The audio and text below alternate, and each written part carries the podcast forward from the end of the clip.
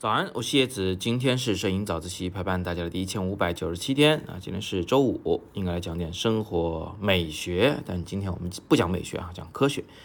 其实还是跟美学相关的，呃，就是色彩科学，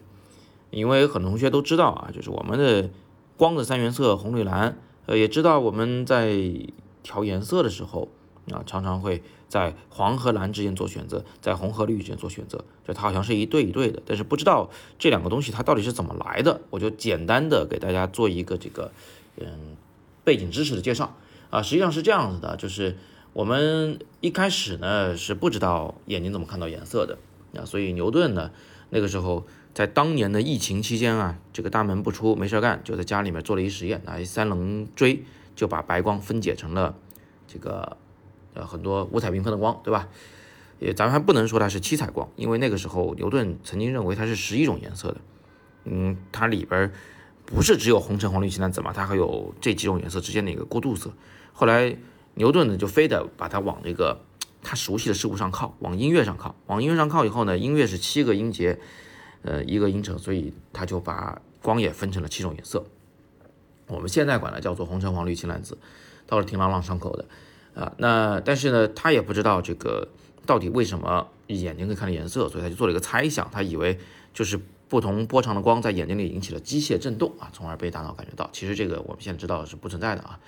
我们眼睛里发生的是光电反应，不是机械震动，它跟那个耳朵听音乐是不一样的。那后来呢，就有两个医生兼呃物理学家，应该这个他俩身份都一样啊，很有意思，一个叫托马斯杨，一个叫这个赫尔曼冯海姆霍兹。那他俩呢，就前后脚就是发展了一个理论，叫做三色学说。他们认为眼睛里呢有三种细胞啊，是分别对不同波长的光有更敏感的这个反应。他们这种猜想后来是被证实了的啊。比如说，这个一九六四年，约翰霍普金斯大学就测量了这三种细胞的敏感程度，果然发现有一种细胞呢，它对那种五百六十纳米的光非常敏感，然后大脑把它解读为红色。然后还有一种细胞呢，是对五百三十纳米的绿光敏感，还有一种是对四百四十纳米的波长的蓝光敏感。有了三种视锥细胞作为基础，我们就可以捕捉三种颜色了。至于它们的交叉部分啊，比如说这光里面好像又有五百纳是六十纳米的红光，又有这个五百三十纳米的绿光的话，那它就是我们看到的黄色的光。那我们现在啊，就利用这一点来制造相机和制造我们的屏幕啊，那。我们的相机的感光元件上也是就三种小细胞嘛，对吧？三个小像素点，我们叫子像素。一个像素里边分至少三个，有时候是四个子像素，有的是红绿蓝，有的是红绿绿蓝，对吧？它们负责捕捉的就是那个红光、绿光、蓝光，然后最后把它合并计算，对成一个其他颜色的光。那么屏幕要显示这些色彩的时候，一样也是一个像素点，其实分为啊至少三个子像素。是一般都是三个啊，红、绿、蓝，R G B，用它们来对出五彩缤纷的世界。那为什么我们调色的时候又常常会用到呃两对不同的颜色啊，就是红、绿和黄、蓝呢？我们总认为它们之间是差异极大的呢，在心理上，对吧？那实际上呢，这是因为我们视觉还没那么简单，就是我们视觉捕捉了这些光以后吧，它中间有一个叫做信息加工层，就是到大脑之间啊。它会在经过第二次的这个加工啊，这个加工的部分呢，它是把这些五彩缤纷的东西变成了三对神经反应，就一个是一对是红绿，一对是蓝黄，一对是黑白啊，三对，然后再往这个大脑皮层去传递，这样的话信息就比较简洁。这个信息加工层呢，也就是我们所说的视知觉的这一层啊，然后最后它才会用大脑皮层去理解这个东西。那视觉觉它会做处理的，它就像个 PS 系统，它会修正一些，呃，你认为错误的东西。我举个例子啊，比如说，如果你不幸的盯了太阳看了一秒钟啊，千万不要这么去试啊，这个很危险。盯着太阳看了一秒钟，然后结果你就会发现，你盯着任何地方看的时候，原来太阳所在的那个位置都有个黑点，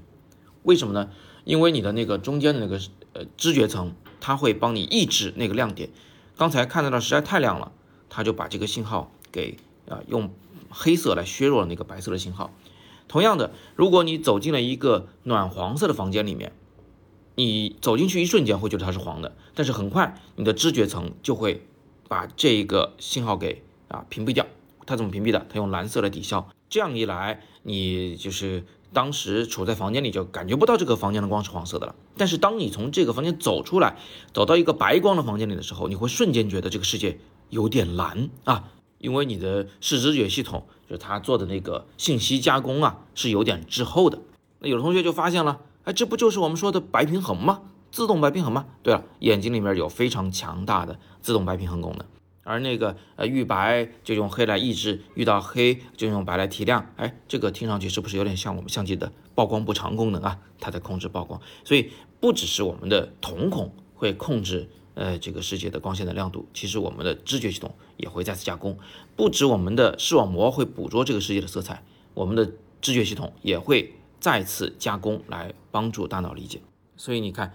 色彩这个东西呢，其实真的是非常有趣的。呃，我们总说红绿蓝是三原色啊，这个还真不是说猜出来的，这个是跟我们自身的这种生理特征啊、生理结构是非常紧密相关的。我们老说的红绿啊是对立的，蓝黄是对立的，这个东西呢，也不是艺术家自己随便说说的啊，不是说凭空总结的规律，它是有生物学的基础的。最后别忘了，在五一期间，我们将在重庆举办摄影工作坊，来帮助大家提升审美，突破自己的瓶颈，创作一组完整的、有深度的摄影作品。呃，感兴趣的同学可以点击海报进去了解详情。另外，我也将在这个月的十七号去长城，带领大家来做摄影的练习，拍一点好东西。活动详情请见底部的阅读原文，或者是第二条图文链接。